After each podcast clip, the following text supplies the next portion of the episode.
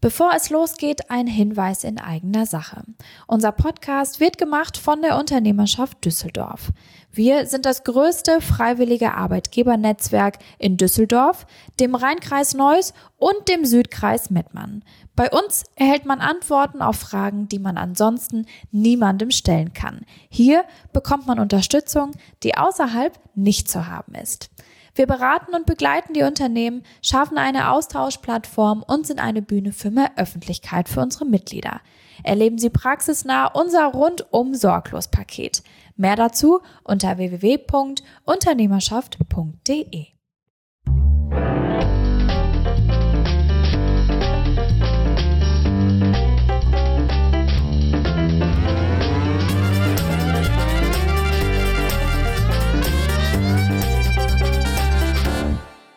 meine eigene Zuversicht, die kann ich stärken, indem ich mir folgende Aspekte bewusst mache. Erstens die eigene Leistungsfähigkeit in turbulenten Zeiten. Zweitens den Plan für turbulente Zeiten und drittens Fitness. Herzlich willkommen zur 90. Folge der Düsseldorfer Wirtschaft in äh, KW 18. Das Jahr schreitet so voran und ähm, wir haben gerade Kommunikations- und Krisenexperte Peter Diekmann gehört, der in dieser Woche Ihre Hörerinnen und Hörerfragen beantwortet. Und ähm, vielleicht erinnern Sie sich, in der vergangenen Woche hat er uns seine eigene eindrückliche Mutmachgeschichte erzählt. Und danach erhielten wir dann auch schon recht ähm, schnell einige Fragen zum Thema, die Peter Diekmann dann auch jetzt heute beantworten wird. Wir sind heute ein bisschen ausgezogen, aber nur für die äh, Begrüßung sind wir nach draußen gegangen weil wir mal irgendwie was anderes machen wollten und mal kurz auf frische Luft schnappen wollten. Mhm. Wir gehen aber gleich wieder rein, aber für die Begrüßung sind wir jetzt hier draußen und Sie hören wahrscheinlich das Vogelzwitscher und so und ähm, ja, die Straßenbahn und äh, die Polizei hören wir gerade nicht, das blaue Licht. Aber gut, zurück zum Thema. Ja. Peter Diekmann, du hast schon von ihm erzählt. Ja, wir haben äh, letzte Woche eine neue Serie gestartet, die neue Themenwelt zum Thema Zuversicht. Und ähm, ja, wir haben festgestellt, dass es in Krisenzeiten eigentlich ganz gut sein kann, mal über so ein solches Thema zu sprechen. Die Corona-Pandemie verlangt von uns seit zwei Jahren so einiges ab. Und jetzt auch noch der Krieg in der Ukraine, was hierzulande auch den Menschen Sorge bereitet. Deswegen gibt es die neue Reihe Zuversicht, eine Serie mit Mutmachgeschichten, Tipps und Ideen, wie wir diese Zeit als Führungskraft oder auch als Mitarbeitende gut gestalten können, um zukunftsweisend nach vorne zu schauen und, das ist auch wichtig, ins Tun zu kommen.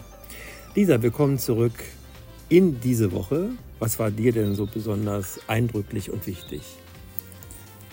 Also wenn ich ehrlich bin, Christoph, habe ich in dieser Woche gemerkt, dass ich ein Chaot bin. um es ganz authentisch einmal zu erzählen.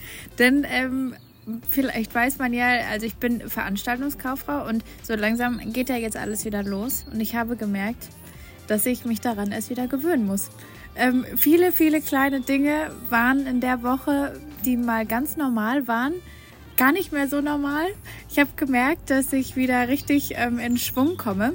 Und das wiederum das ähm, möchte ich besonders festhalten, macht mich gerade sehr glücklich. Das macht mich ähm, jobmäßig. Ich möchte nicht sagen, dass ich nicht ausgelastet bin, aber das rundet das Gesamtpaket meines Arbeitslebens wieder ab und äh, ich freue mich sehr darauf. Wie zum Beispiel auch ja auf die echten Treffen in der nächsten Woche, wie den Arbeitgebertag oder so. Das wird toll. Ja, und so geht es mir gerade. Wie geht's dir? mir geht es auch ganz gut. Wir hatten in dieser Woche eine tolle Veranstaltung.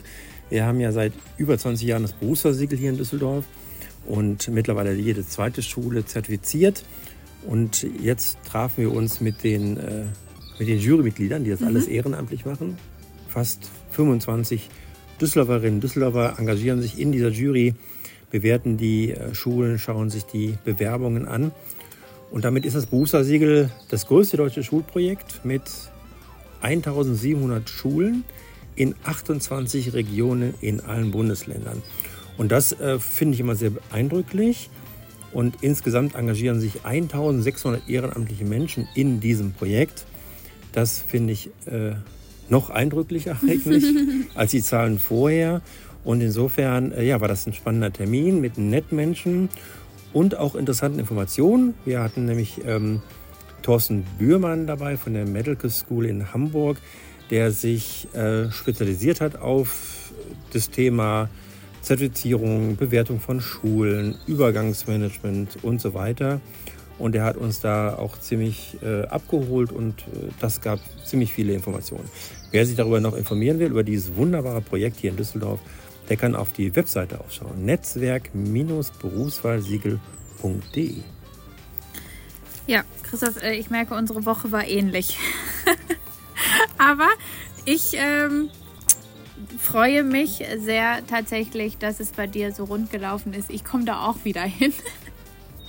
Ja, so, aber jetzt ist gut damit. Äh, wir starten in unseren Podcast mit diesem Thema. Viele und gut erreichbare Grünanlagen steigern die Lebensqualität nämlich hier in unserer Stadt. Und das Institut der deutschen Wirtschaft hat erstmals ermittelt, wie lange die Bewohner der Metropolregionen in Deutschland brauchen, um zur nächsten Grünfläche zu gelangen. Dazu hören wir jetzt was und zwar von Andrea Voss. Städte mit viel Grün sind für ihre Bewohner besonders attraktiv. Zum einen wirken sich Grünflächen positiv auf die städtischen Umweltbedingungen und damit auf die Gesundheit der Bürger aus, denn unversiegelte Grünflächen, vor allem solche, auf denen Bäume stehen, verbessern die Luftqualität, sorgen für ein besseres Regenwassermanagement und tragen zur Artenvielfalt bei. Zum anderen steigern sie durch den Erholungsfaktor die Lebensqualität der Bürger, also auch der Mitarbeiterinnen und Mitarbeiter unserer Betriebe. Da inzwischen der größte Teil der Weltbevölkerung in Städten wohnt, haben Grünflächen auch eine strategische Bedeutung für die heutige Städteplanung. Regionen weltweit bemühen sich schon aus wirtschaftlichen Gründen um ein grünes Image, denn Unternehmensstandorte stehen im Wettbewerb um Fach- und Führungskräfte und die lassen sich nun mal am liebsten in Regionen nieder, die eine hohe Lebensqualität bieten. Das gilt insbesondere für die Mitarbeiter der überall gern gesehenen Start-ups. Diese stehen für eine kreative und mobile Unternehmenskultur, zu der es auch einmal gehört, im Park nebenan zu arbeiten. Das Institut der deutschen Wirtschaft hat vor diesem Hintergrund nun erstmals ganz konkret ermittelt, wie viele Minuten und Sekunden die Bewohner der deutschen Metropolregionen benötigen, um mit dem Fahrrad die nächstgelegene Grünfläche zu erreichen.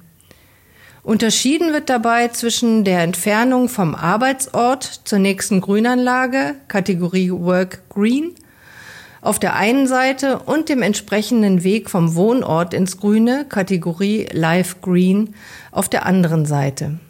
Als Grünflächen zählen hierbei nicht nur Wälder und Parks, sondern beispielsweise auch Heideflächen, Strände sowie Sport- und Freizeitanlagen. Betrachtet und verglichen wird insbesondere die Zeit, innerhalb derer 80 Prozent der Menschen die nächstgelegene Grünfläche erreichen. Die wichtigsten Ergebnisse. Ausgehend vom Wohnort hat die Metropolregion Hamburg die Nase vorn. Mit dem Fahrrad erreichen hier 80 Prozent der Menschen in weniger als drei Minuten die nächste Grünanlage. Dicht dahinter liegt auf dem zweiten Platz die Metropole Ruhr gefolgt von Frankfurt und München. Das Rheinland mit Düsseldorf liegt auf einem fünften Platz.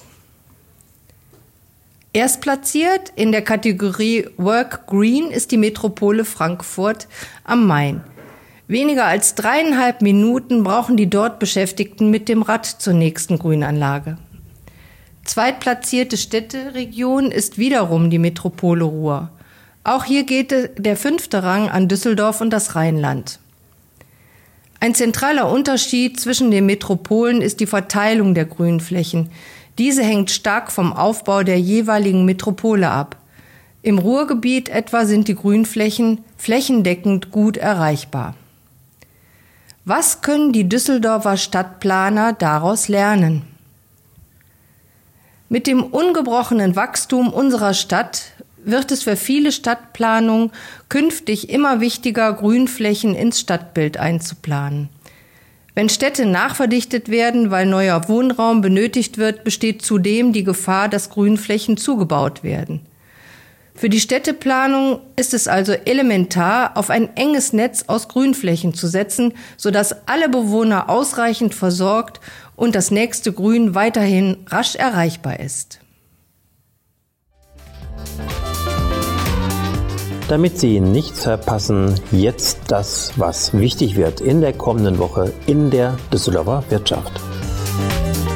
Hier kommen nicht nur meine Tipps für das Wochenende und die KB19, sondern auch der Frühling. Ja, der Frühling kommt, die Sonne ist wieder da. Ich freue mich und äh, deswegen habe ich hier einen richtig guten Tipp für Sie. Morgen und am Sonntag feiern die Kasematten ihr traditionelles Frühlingsfest. Ähm, das ganze Wochenende lang verwöhnen die fünf Gastronomien am Rheinufer unsere Gäste mit bezaubernder Live-Musik, DJ-Sets und vielen äh, weiteren Specials. Das Fest ist auch zugleich äh, der Startschuss für die neue Kasematten-Saison und äh, für einen musikalischen Höhepunkt des Wochenendes sorgt Anna Schenk mit ihrer wirklich tollen Stimme, die von einem Saxophon begleitet wird. Ich persönlich liebe Saxophon und warten Sie mal hier ab, es wird noch besser. Die Besucher werden am Samstag äh, in eine Welt aus den schönsten Balladen, Grooving Lounge-Tracks und äh, Jazz-Tunes entführt. Stets mit den passenden Beats dabei natürlich auch DJ Stiefel. Für Freunde elektronischer Musik ähm, und der winterlichen Eventreihe Glüh dich glücklich lohnt sich vor allem aber auch der Ausflug zur Cocktailbar 112. Und ähm, der Gosch Fischkutter ist natürlich auch längst aus der Winterpause zurück und bietet die besten Austern am Rhein. Und auch für Weinkenner, die dürfen natürlich auch nicht zu kurz kommen, äh, können sich dort eine Weinverkostung durch die leckersten Tropfen des Weinguts Pfaffmann probieren. Für die haben wir auf jeden Fall auch was dabei hier in unserer Stadt. Und dann geht es weiter mit auch einem großen Treffen. Und zwar am kommenden Mittwoch findet der diesjährige Düsseldorfer Arbeitgebertag statt. Wir äh, von der Unternehmerschaft haben an dieser Stelle bereits mehrfach hier auch im Podcast natürlich darüber berichtet. Wir freuen uns auf insgesamt äh, 300 Entscheiderinnen und Entscheider aus den Betrieben und Unternehmen, aus Gesellschaft und Politik. Hauptprogrammpunkte sind ähm, ein kurzweiliges Gespräch von WDR 5 Moderator Uwe Schulz mit äh, TUI CEO, so rum, Friedrich Jusen ähm, und die Verleihung natürlich des Rheinischen Innovationspreises 2022. Abgerundet wird der Tag dann von einem Netzwerkteil mit leckeren Speisen, dann aus der Live-Küche des Van der Falk Airport Hotels und äh, wer noch mal ein bisschen was dazu erfahren mag, guckt einfach mal auf arbeitgebertag-düsseldorf.de. Ja, das Wochenende endet dann äh, mit ein bisschen Spannung, natürlich mit den ähm, erwarteten Landtagswahlen. Es wird vermutlich ein hartes Kopf-an-Kopf-Rennen geben zwischen CDU und SPD. Weiß nicht, wie Sie das sehen, aber so sehen wir das auf jeden Fall bislang. Äh, ja, und seit einigen Tagen fragt die Wirtschaftsvereinigung Unternehmer NRW engagierte Unternehmerinnen und Unternehmen nach ihren Wünschen, Ideen, Hoffnung und aber auch Fragen. Und ähm, ja, band diese ganzen Statements immer regelmäßig in Videos zusammen. Das können Sie sich mal angucken. Ziemlich spannend. Hier direkt auf unserer Homepage www.unternehmerschaft.de. Und jetzt gibt es die Nachrichten aus den Unternehmen und der Region. Ja, und damit kommen wir zu unseren Nachrichten aus der Düsseldorfer Wirtschaft. Und wir schauen zuerst nach Stockholm. Da hat nämlich die Verbundgruppe Electronic Partner hier in Düsseldorf einen neuen Claim gestaltet und der lautet ganz einfach, einfacher, persönlicher.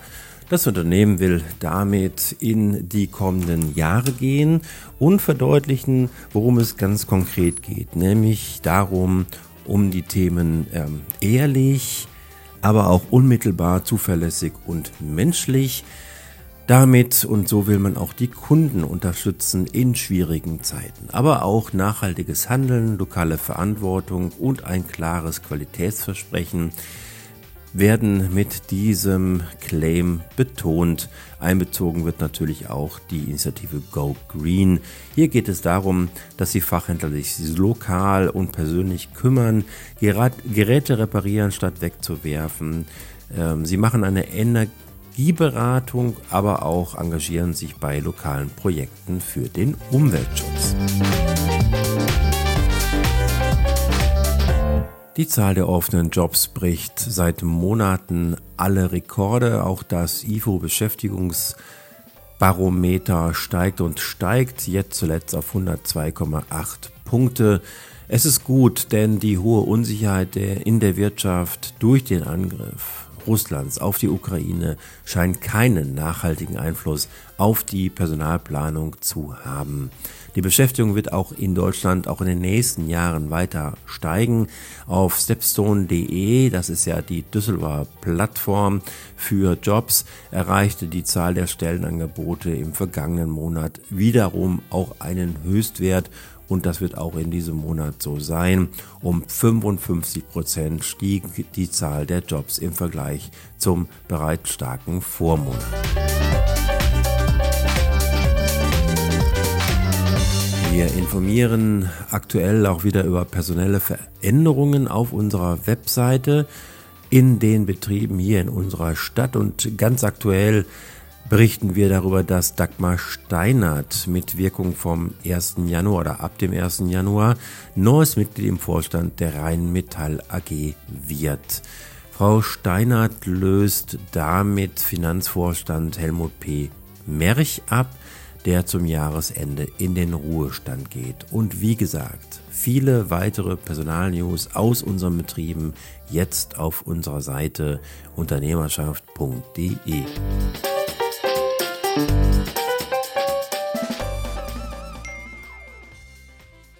Eine Führungskraft aus einem Unternehmen der Metall- und Elektroindustrie fragt, wie strahle ich Zuversicht an meine Mitarbeitenden aus im Hinblick auf die wirtschaftlichen und energieseitigen Herausforderungen, die sich uns derzeit stellen?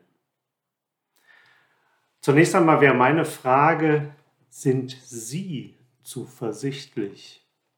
Denn der wichtigste Schritt zur Ausstrahlung ist natürlich das eigene Empfinden. Meine eigene Zuversicht, die kann ich stärken, indem ich mir folgende Aspekte bewusst mache. Erstens die eigene Leistungsfähigkeit in turbulenten Zeiten. Zweitens den Plan für turbulente Zeiten. Und drittens Fitness. Schauen wir uns mal den ersten Punkt an, die eigene Leistungsfähigkeit. Da würde ich mit mir persönlich anfangen und fragen, welche persönlichen Herausforderungen habe ich schon einmal gemeistert? Gibt es da was im beruflichen Bereich, im privaten Bereich, wo ich wirklich vor einer großen Herausforderung gestanden habe und, und die habe ich dann hingekriegt, habe sie positiv äh, zu einem Ende geführt? Das gleiche kann ich dann in der nächsten Ebene mit meinem Team oder mit meinem Unternehmen machen, indem ich frage, welche Herausforderungen haben wir mit dem Unternehmen, mit unserem Team schon einmal gemeistert bei vielen meiner Kunden äh, kommt da oft das äh, Wirtschaftskrisenthema 2007, 2008, was auch viele durchgerüttelt hat und wo einige mit, mit tollen Strategien und guten Ideen, äh, ist das mal gut rausgekommen sind. Eine Frage, die ich mir dann auch noch stellen kann zum Bewusstmachen, welche meiner bzw. unserer Fähigkeiten und Kompetenzen haben dazu beigetragen, dass diese Herausforderung gemeistert wurde und welche meiner bzw. unserer Fähigkeiten aufs Team oder Unternehmen bezogen und Kompetenzen sind in der jetzigen Situation sehr nützlich.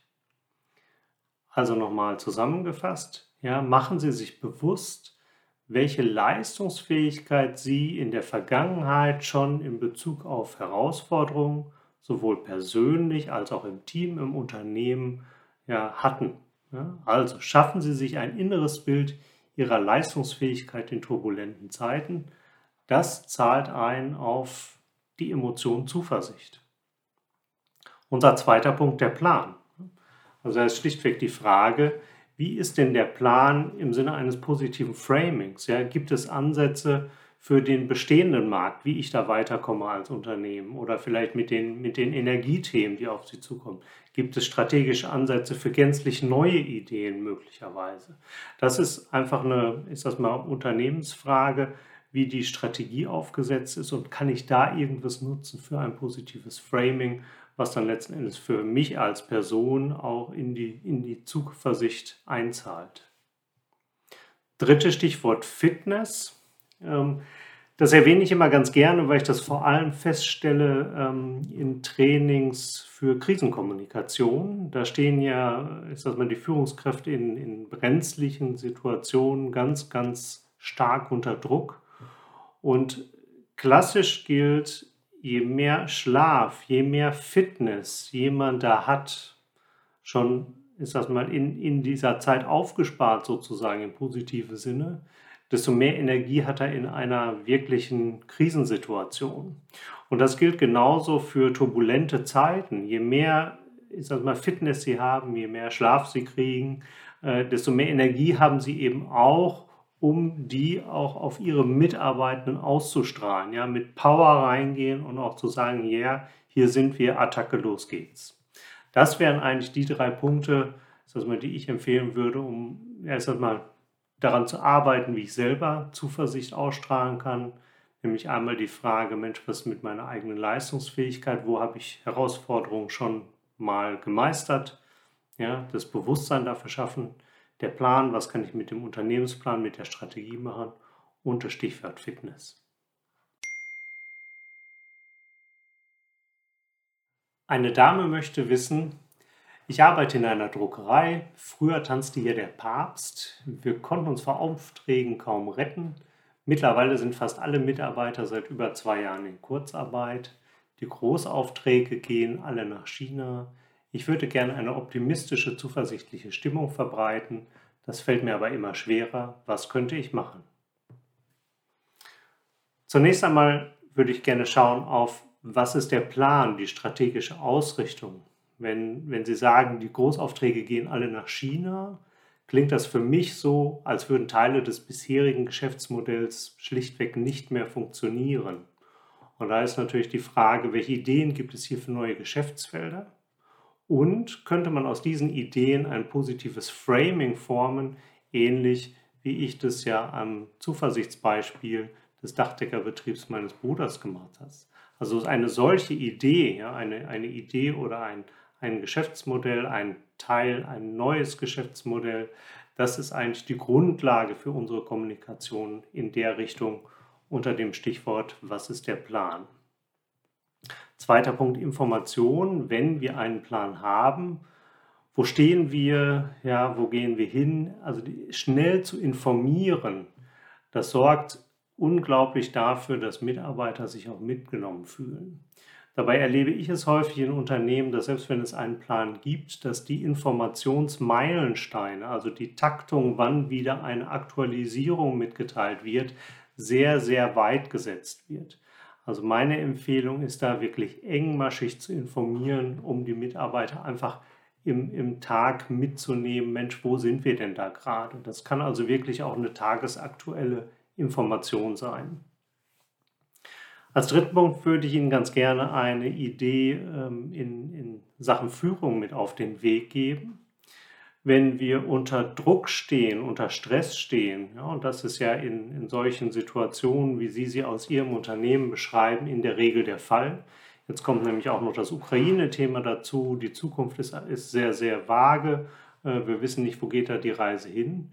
Äh, da spielen sich natürlich sofort ja, ich sag mal, Filme ab in den Köpfen der Menschen. Ja, da hat jemand vielleicht eine, ein Auto finanziert äh, oder hat noch vor den Augen, Mensch, äh, meine Tochter möchte studieren, da will ich auch noch finanziell unterstützen. Wenn das hier schwierig wird, wie soll ich das denn finanziell überhaupt schaffen? Also da kommt es ganz schnell zu einem persönlichen, zu einem ganz persönlichen Stress. Das führt letztendlich dazu, dass wir im Unternehmen, in der Arbeit eine eingeschränkte Wahrnehmung haben und auch in unserer Handlungsfähigkeit so ein bisschen beschränkt sind, weil unser Gehirn nicht mehr alle Kapazitäten unter dieser Drucksituation zur Verfügung hat. Was heißt das? Es entstehen mehr Fehler ja? und es werden auch Dinge nicht so optimal gemacht. Also die Abläufe stimmen vielleicht nicht mehr. Und ich erlebe das bei, bei Kunden, dass so Situationen entstehen, wo eine Führungskraft sagt, Mensch, der Thomas, ja, der macht das schon 15 Jahre, ja, und jetzt macht er diesen Fehler. Was ist das denn? Das kann doch nicht sein. Ja? So, und wenn in solchen Momenten, wo die, die Menschen, die eben vielleicht Abläufe nicht optimal machen, Fehler machen, wenn die dann über die Führung Druck bekommen, dann sind wir in einer Spirale nach unten, die wir, die wir kaum noch im Griff haben. Denn der, der Stress, der sowieso schon da ist, wird durch den Druck verstärkt und dann entstehen nur noch mehr Fehler, noch mehr schwierige Abläufe und so weiter und so fort. Heißt, gerade in turbulenten Zeiten brauchen wir eine positive Fehlerkultur. Also schlichtweg die Frage, wie können wir im positiven Dinge, Sinne mit Fehlern umgehen oder nicht optimalen Dingen umgehen, die entstehen. Wenn wir über optimistische, zuversichtliche Stimmung sprechen, dann gibt es natürlich was, was wir ganz persönlich, ganz direkt auch machen können. Das ist Freundlichkeit. Das ist mein vierter Punkt, Freundlichkeit und Wertschätzung. Also am Ende des Tages basiert so eine Stimmung ja auch auf den kleinen Dingen.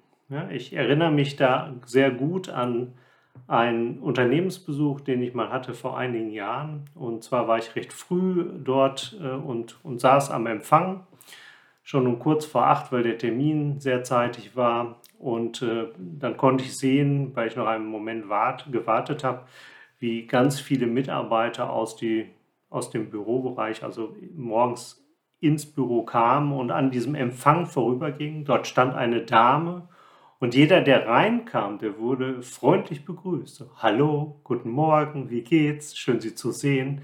Sie hatte also immer auch so kleine Varianten da drin. Ja? Und, und das war eine unfassbar positive Wirkung. Worauf will ich hinaus? Auch wir können einfach, indem wir durchs Unternehmen gehen, morgens schon jeden freundlich grüßen oder mittags ein freundliches Wort haben, einfach eine Grundstimmung schaffen, die erstmal positiv ist, unabhängig davon, wie etwas turbulent oder weniger turbulent um uns herum ist. Dazu gehört auch das Interesse an den Menschen. Äh, zum Beispiel wenn ich in Interimsmanagements in Unternehmen bin, dann habe ich auch immer in der Regel sehr viel Kontakt aufgrund der, der ganzen Kommunikationsthemen zu den Menschen, die im Shopfloor arbeiten. Und den einen oder anderen kennt man dann doch schon mal durch das, dieses ein oder andere Gespräch. Und selbstverständlich, wenn ich dann irgendwo durchgehe und sehe, Mensch, hm, der sieht aber heute schlecht aus, dann gehe ich auch hin und sage, hey, was, was ist los mit dir? Du siehst heute nicht gut aus. Ne? Und dann, dann sagt er mir vielleicht, hm, okay, eigentlich alles gut, habe nur wenig Schlaf gekriegt, äh, meine Tochter kriegt Zähne und so weiter. Äh, okay, wunderbar. So ein paar Tage später gehe ich selbstverständlich wieder hin und sage, Mensch, was, was ist mit deiner Tochter? Geht es dir jetzt wieder besser? Also Interesse an dem Menschen und eben Freundlichkeit trägt, egal wie die Unternehmenssituation ist, einfach zu einer Grundstimmung bei, die positiv ist, die wir schaffen können. Stichwort Wertschätzung. Gerade wenn Sie sagen, äh, das Unternehmen ist seit über zwei Jahren in Kurzarbeit, gerade so in so lang dauernden, schwierigen Unternehmensphasen geht häufig die Wertschätzung ein bisschen unter oder ich sage immer liebevoll, die, die versickert so ein bisschen.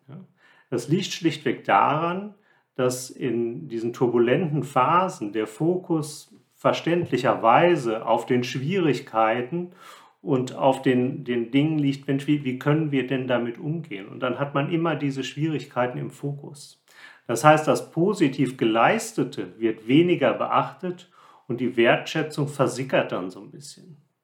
Also, achten Sie auf Ihre Wertschätzungskultur und sensibilisieren Sie Ihre Führungskräfte dafür eben Wertschätzung auch zu geben, auch eben in diesen turbulenten Zeiten. Das trägt eben auch zu einer optimistischen oder auch zuversichtlichen Stimmung bei. Und vergessen Sie dabei Ihre Führungskräfte nicht. Klassisch ist es, dass natürlich Wertschätzung, wenn man jetzt mal das von der Hierarchie betrachtet, von oben nach unten gegeben wird. Vorgesetzte wertschätzt Mitarbeiter, aber auch eine Führungskraft will ja gewertschätzt werden. Also vielleicht die Idee, wenn Sie sowas nicht haben, überlegen Sie, ob Sie eine Mechanik etablieren können, in denen auch Führungskräfte vielleicht von Mitarbeitern gewertschätzt werden. Zum Beispiel gibt es die Möglichkeit, kleine Wertschätzungskarten zu etablieren, wo jeder Mitarbeiter die Möglichkeit hat, eine Wertschätzungskarte jemandem anders zu geben und draufzuschreiben, Mensch, warum, warum mache ich das denn? Was hat denn die Person, die jetzt diese Karte kriegt, Tolles getan, unterstützt oder eine besondere Leistung gemacht, äh, wofür es wert ist, eben diese Karte auszustellen. Das als kleine Idee. So haben Sie letzten Endes die Möglichkeit, über diese verschiedenen Ebenen, was ist der Plan, die strategische Ausrichtung, Informationen eng getaktet, die Führung mit positiver Fehlerkultur, Freundlichkeit, Wertschätzungsmechanik ein bisschen dazu beizutragen, ihre Stimmung möglichst in eine optimistische und zuversichtliche Richtung zu bringen. Wir haben allerdings auch, je nachdem wie die Lage im Unternehmen ist, selbstverständlich keinen Zauberstab in der Kommunikation, aber das ist das, was wir positiv sehr gut dazu beitragen können und die Potenziale sollten wir auch nutzen. Viel Erfolg dabei. Eine Mitarbeiterin eines Großhandelsunternehmens schreibt uns, ich habe eine Kollegin, die sich ständig in meinen Arbeitsbereich einmischt und wenn sie meint, ich hätte etwas falsch gemacht, geht sie direkt zum Chef und mobbt mich dort. Was muss ich tun, um zuversichtlicher zu werden? Ich würde gerne zwei Aspekte mit Ihnen betrachten. Einmal, wie können Sie für sich mit der Situation umgehen? Und zum anderen, welche Möglichkeiten der Situationsänderung gibt es? Das Erste, wie Sie für sich mit der Situation umgehen können, wenn man sie jetzt so belässt, wie, wie sie ist. Ähm, vielleicht da an der Stelle einfach mal vorab. Solche und ähnliche Situationen habe ich schon vielfach erlebt. Diese Art von Handlungsmustern ähm, ist nichts Ungewöhnliches. Und ich glaube, schon allein das kann Ihnen eigentlich so ein bisschen Zuversicht geben. Sie sind nämlich mit Ihrem Thema mit vielen anderen Menschen im Businessleben in guter Gesellschaft. Das heißt, es ist ein, ein klassisches Muster, was an ganz, ganz vielen Stellen vorkommt. Die Auslöser für solche Einmischungen können jedoch sehr unterschiedlich sein. Ohne die Details Ihrer Situation jetzt genau zu kennen, äh, möchte ich mal Ihnen einige Auslöserbeispiele nennen. Ihre Arbeit, auch wenn Sie diese richtig erledigen, hat vielleicht aus Sicht der Kollegin einen negativen Effekt auf deren Arbeit.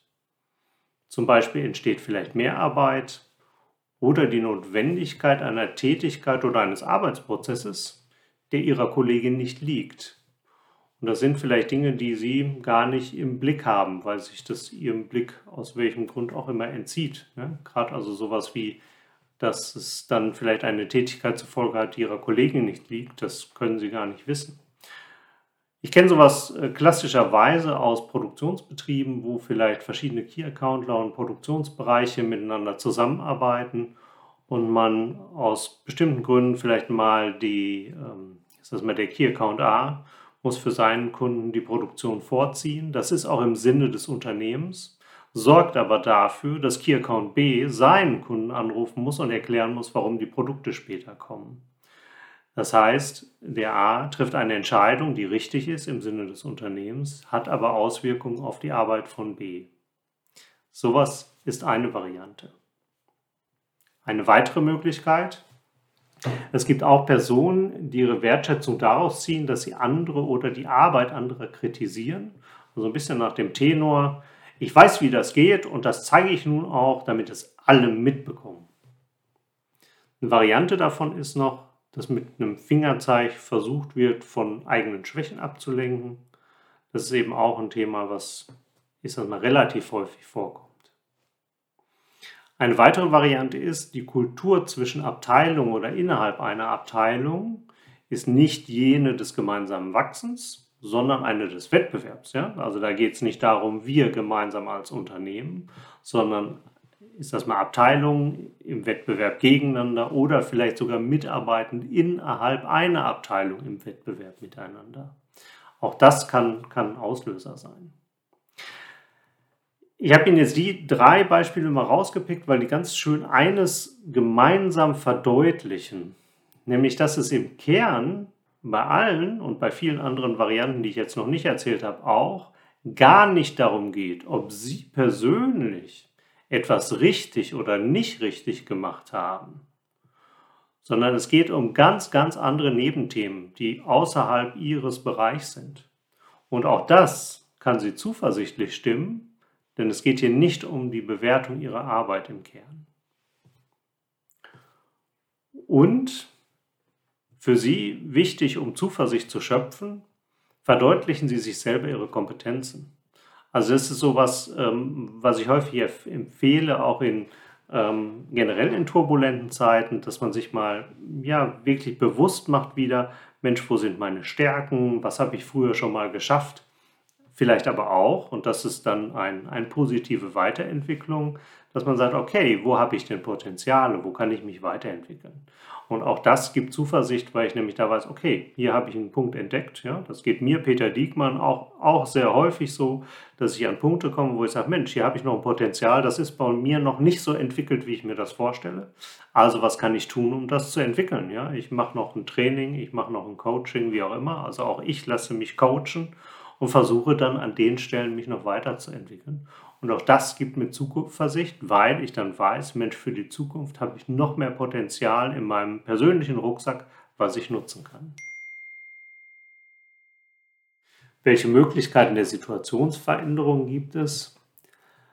Ein Tipp, wie Sie die Situation generell auflösen könnten, würde ich Ihnen sehr gerne geben. Dazu würde es aber bedürfen, dass ich noch viel mehr im Detail weiß, wie es sich genau darstellt. Also die Bandbreite der Facetten ist wirklich sehr, sehr groß, wie meine Beispiele sicherlich gezeigt haben. Und wenn man da nicht treffgenau auf dem Punkt ist, wie es sich tatsächlich verhält, ähm, dann stochert man so ein bisschen im Nebel. Äh, sicherlich sind zwei große Varianten da erstmal einzuteilen sinnvoll. Also wenn es wirklich um ein persönliches Thema geht oder eine negative Auswirkung auf die Arbeit der Kollegin, das lässt sich womöglich durch eine Aussprache klären wo sie sich wirklich freundlich mit Ich-Botschaften mal zusammensetzen. Sie erklären, wie das bei ihnen ankommt, wie sie sich fühlen und was denn bei der Kollegin dahinter steckt und ob es am Ende des Tages auch wirklich notwendig und für alle zielführend ist. Ist es zum Beispiel eher sowas wie eine Firmen- oder Abteilungskultur, dieser Auslöser, dann wird das in der Regel bearbeitet werden müssen und es muss jemand auch von außen das moderieren. Also wenn es bei einer Abteilung ist, dann kann das durchaus auch jemand aus dem Unternehmen sein, der vielleicht aus einer anderen Abteilung kommt oder ein, jemand aus dem Personalbereich, der da vielleicht Kenntnisse mitbringt. Wenn es die gesamte Firmenkultur ist, dann ist es schon auch ein, ja, ist das mal ein bisschen dickeres Brett, was man da bohren muss. Ich wünsche Ihnen auf jeden Fall viel Erfolg A, bei dem ja, Zugewinn an Zuversicht in Ihrer Situation und äh, vielleicht haben Sie ja den einen oder anderen Ansatz, den Dingen auf den Grund zu gehen und sie, ja, ich sag mal, darüber auch auflösen zu können.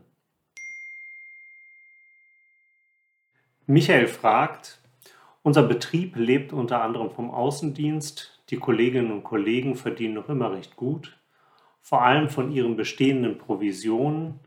Den meisten geht es so gut, dass sie allein von vorhandenen Provisionen leben können, ohne neue Aufträge an Land zu ziehen.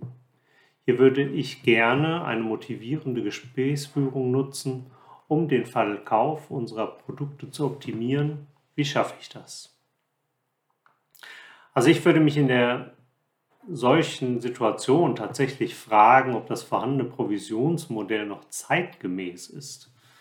Also wenn wir uns mal das Belohnungssystem in unserem Gehirn angucken, also verschiedene Areale, die zusammenarbeiten und dazu führen, dass wir zu bestimmten Dingen motiviert werden, weil uns etwas gefällt, mal ganz einfach dargestellt, dann wird das Belohnungssystem von erwarteten und von wiederkehrenden Belohnungen kaum getriggert.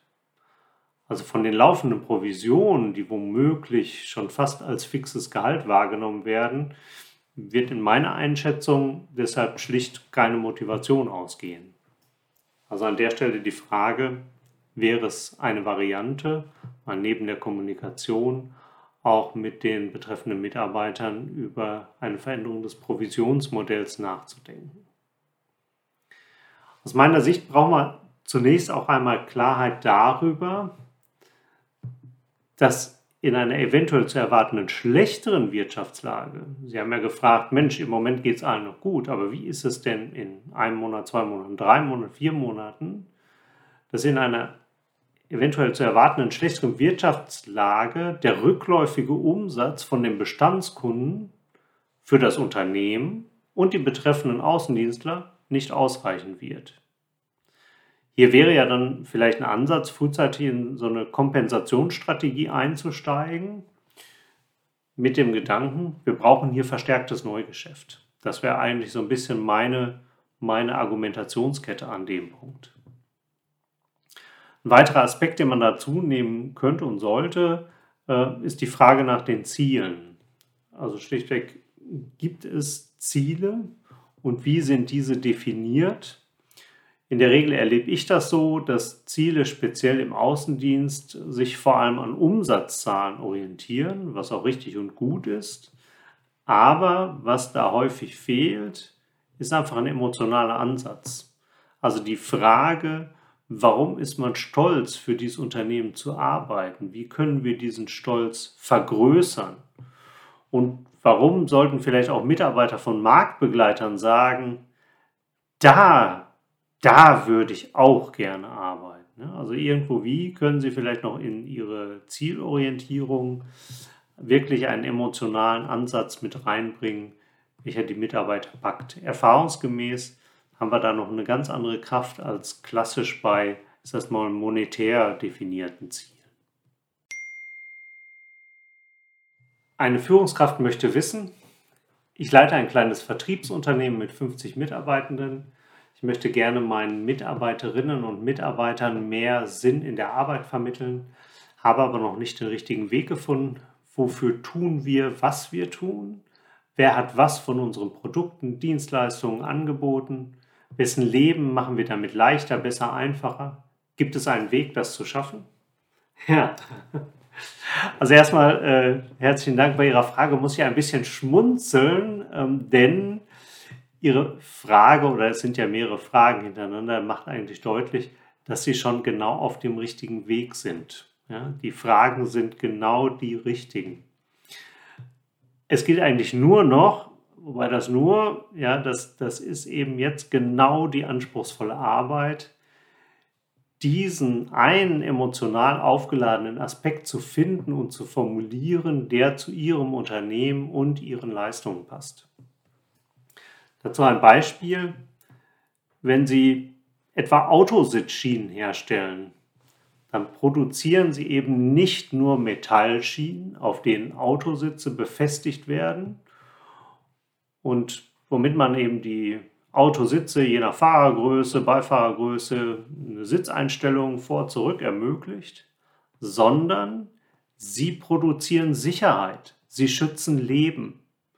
Denn im Fall eines Unfalls nimmt diese Sitzschiene einen großen Teil der Kräfte auf. Ja, wenn man dann in den Gurt knallt, zurück in die Sitzlehne knallt, da, da ist diese Sitzschiene hoch belastet. So. Und in Bezug auf die Qualität ist eben jede einzelne Sitzschiene wichtig. Denn genau auf dieser einen Sitzschiene ja, kann eben ein Mensch sitzen, vielleicht sogar ein Kind auf dem Beifahrersitz, wenn ein Unfall passiert. Und dann zählt es bei, der, bei jeder einzelnen Sitzschiene. Ja. Also ihre Mitarbeitenden produzieren keine Befestigungsschienen, ihre Mitarbeiterinnen schützen Leben. Ja. Das ist ein Beispiel, wie man, wie man Leistung emotionalisiert darstellen kann, wirklich mit, mit dem, was am Ende, sag mal, mit dem Produkt wirklich getan wird. Vielleicht mal als Schlagwort ein paar andere Ideen noch dazu. Ja. Dachdecker, ja, das Thema meines Bruders, die sichern Werte. Ja. Wenn das Dach undicht ist und da Wasser reinläuft in Gebäude, vielleicht sogar in Produktionsanlagen oder in, in ein Heim und die, die ganzen Möbel sind dann irgendwie nicht mehr zu gebrauchen. Ja, Dachdecker sichern Werte. Physiotherapeuten schenken Lebensqualität. Ja, ich kann mich wieder frei bewegen, ich kann wieder alles machen, total super. Die schenken Lebensqualität. Ja, Hersteller von Großkupplungen für Windturbinen, ja, die mir ermöglichen die Energiewende. Ja, das ist aktiver Klimaschutz, was die da machen. Produzenten von Federn für Gelenke von Stofftieren, die schenken Kinderlachen, ja. Die schenken ein, ein Buddy für ein Kinderleben, weil eben dann vielleicht dieses Stofftier und die Beweglichkeit ein, ein Stofftierleben lang auch funktioniert, ja, und ein Kind ganz lange begleitet. Also lange Rede, kurzer Sinn. Die Fragen, die Sie stellen, das sind schon genau die richtigen. Das, das was jetzt noch, noch da fehlt, ist, schauen Sie einfach genau hin, was ist am Ende bei den Menschen, die ihre Produkte und Leistungen nutzen, also ganz am Ende, wo, wofür ist es gut, was macht das aus? Also da bin ich mir aber ganz sicher schon eben, wie gesagt, bei den Fragen, die Sie schon sehr gut und richtig stellen. Also wenn Sie da noch mal ein bisschen gedanklich rangehen, dann werden Sie auch den emotional aufgeladenen Sinn finden, den Sie suchen. Viel Erfolg dabei. Eine Dame schreibt uns, wie kann ich meine Mitarbeitenden positiv auf die Zukunft einstimmen? auf neue Anforderungen durch Corona, Digitalisierung oder Veränderungen im Betrieb, die gerade anstehen. Die zentrale Frage bei anstehenden Veränderungen ist stets, ob die Menschen im Unternehmen die Neuerung als Bedrohung oder als Chance wahrnehmen. Diese Wahrnehmung in die eine oder andere Richtung ja, wird zum Gutteil durch die Kommunikation bestimmt. Da haben wir schon einen eine ganz erhebliche Einflussmöglichkeit. Ich möchte Ihnen ein, ein paar der wichtigsten Aspekte dafür gleich benennen. Das sind sicherlich nicht alle, aber das ist zumindest schon mal eine, eine grobe Richtschnur. Der erste Punkt ist Handlungsfähigkeit. Es ist für die Mitarbeitenden das Gefühl enorm wichtig, handlungsfähig zu sein, also eine Entscheidungsfreiheit zu haben. Im Gegensatz dazu steht eben die Handlungsunfähigkeit. Ich bekomme genau haarklein gesagt, das und das hast du zu tun und ich habe überhaupt keine Möglichkeit, links, rechts irgendwas zu variieren. Ich habe keinerlei Spielraum, friss oder stirb, das ist im Prinzip das Gegenthema. Deshalb ist es in Veränderungsprozessen so wichtig, einen Rahmen für die Veränderung zu setzen, der gegeben ist. Ja, den brauchen wir auch im Unternehmen innerhalb dieses Rahmens aber einen Spielraum zu lassen, den Mitarbeiter selbst ausfüllen können. Ich möchte Ihnen zwei Beispiele dazu nennen. Einmal zum Thema ähm, Ordnung und Sauberkeit in einem Unternehmen, in dem es, also ist das mal nötig war, dieses Thema Ordnung und Sauberkeit ein, ein bisschen voranzutreiben, Maschinenbauer. Und da war der Rahmen zum Beispiel, dass an den einzelnen Arbeitsplätzen die Werkzeuge sortiert werden und in eine Sortiermechanik ja, eingeführt werden sozusagen. Das, was die Mitarbeitenden ausfüllen konnten, die einzelnen Teams, war, dass sie in dem Team an dem jeweiligen Arbeitsplatz entscheiden konnten, mache ich da so eine Lochwand hin, die beschriftet wird und da hängen die Werkzeuge alle oder wollen wir einen Schrank mit einem Schubladensystem oder, oder welche Art auch immer. Es gab verschiedene Varianten. Das heißt, der Rahmen gesetzt, es wird ein Ordnungssystem geben ausfüllen, die Teams an den einzelnen Arbeitsplätzen, wie soll denn das Ordnungssystem hier an dieser Stelle aussehen? Und wo steht vielleicht dann auch die Lochwand, der Schrank, das Schubladensystem, damit man auch gut rankommt. Ein anderes Beispiel, ähm, in einem Produktionsunternehmen an einer Maschine wird eine neue Software eingeführt für äh, den Maschinenprozess dass diese Software kommt und es damit auch eine bestimmte Prozessänderung geben wird, das ist gesetzt. Ausgefüllt werden konnte der Rahmen dadurch, das ermöglichte äh, netterweise auch die Software, dass man eben auf dem Bedienpanel, auf dem Bildschirm sozusagen die Positionierung ein, ein, von bestimmten Buttons selber auswählen konnte und die Mitarbeiter, die Maschinenbediener sagen könnte, so der und der Bedienprozess, der Button kommt hierhin, der kommt dahin und so sortieren wir uns die Bedienoberfläche. Sodass ich also, lange Rede, kurzer Sinn, einen Rahmen habe, den gebe ich vor, aber ich lasse immer noch Handlungsspielraum und gebe damit dem Mitarbeitenden auch das Gefühl, wirklich handlungsfähig zu sein, selber mitbestimmen zu können. Zweites Thema, Diskrepanz reduzieren. Wenn ich von Diskrepanz bei Veränderungsprozessen spreche, dann meine ich die Diskrepanz zwischen einer Erwartung, die sich gebildet hat, und der Realität. Denn wenn wir im Gehirn auch unterschwellig schon Erwartungen gebildet haben und die Realität sieht anders aus, dann triggert das das Bedrohungsempfinden. Dem können wir mit zwei Themen begegnen. Das eine ist möglichst früh kommunizieren. Schnell, schnell, schnell.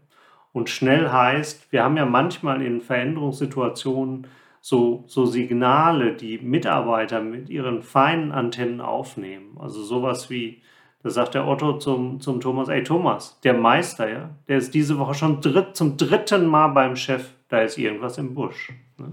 Also wir, wir sollten uns klar sein darüber, aber das wissen Sie alle aus Ihrer Unternehmenserfahrung, es wird unfassbar sensibel wahrgenommen, gerade in turbulenten Zeiten wie jetzt. Also je früher ich mit einer Information raus kann, desto besser.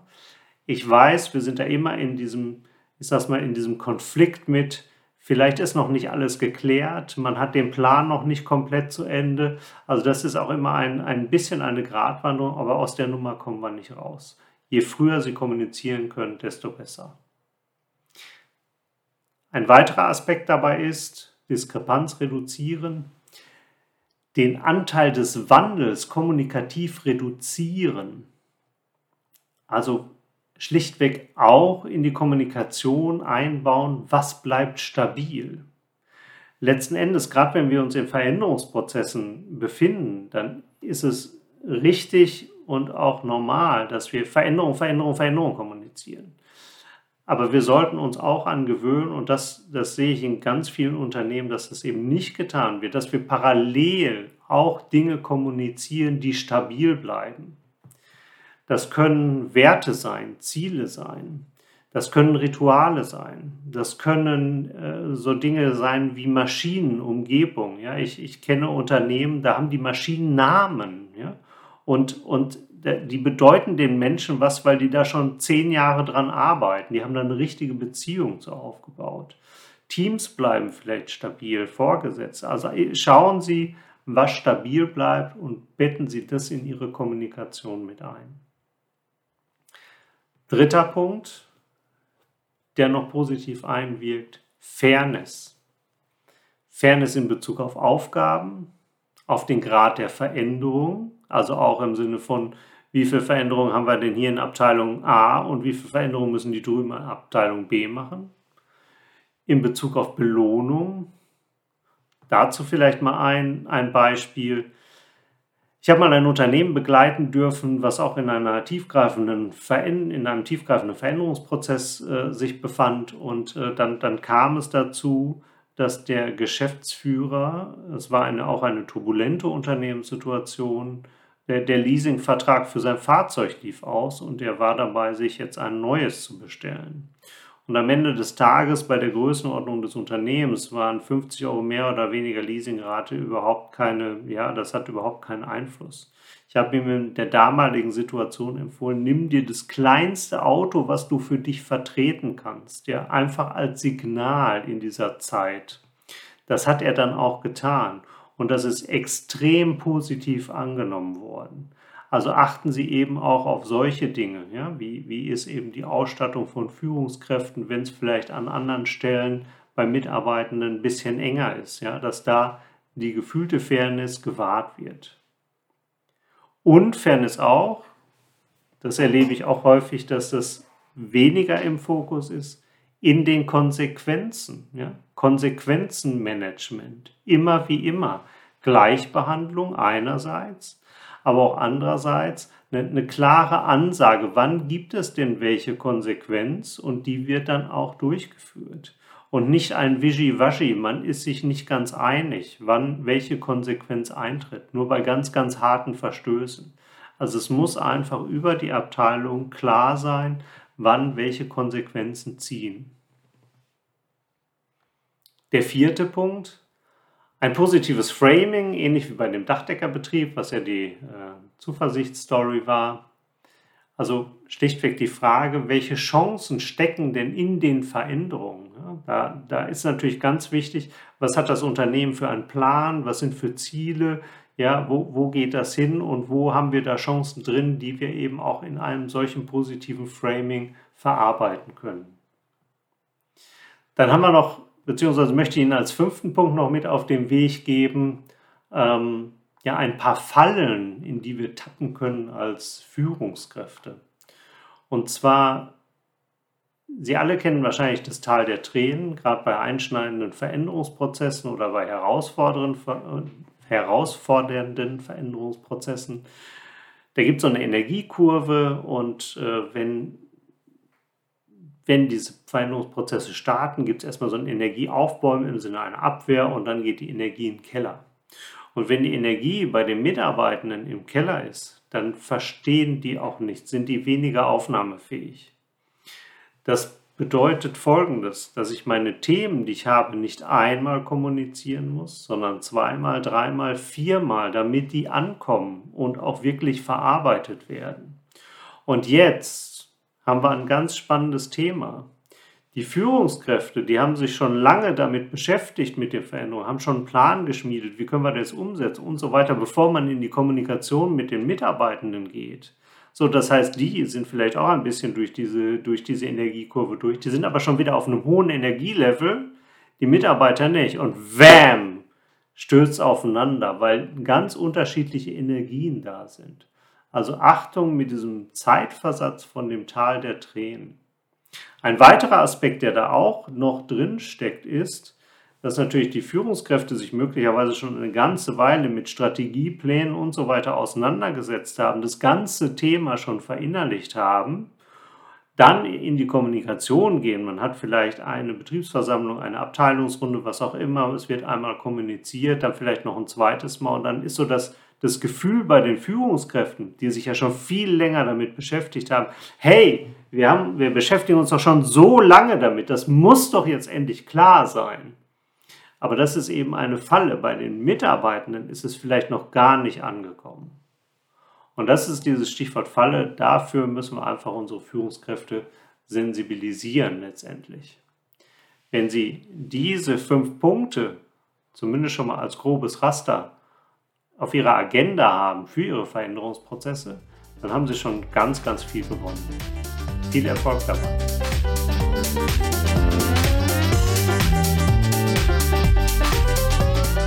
Ja, das war Peter Diekmann, der Ihre Fragen zum Thema, ähm, zu unserer neuen Serie Zuversicht beantwortet hat. Besten Dank an dieser Stelle nochmal dafür und vor allem auch für die Zeit.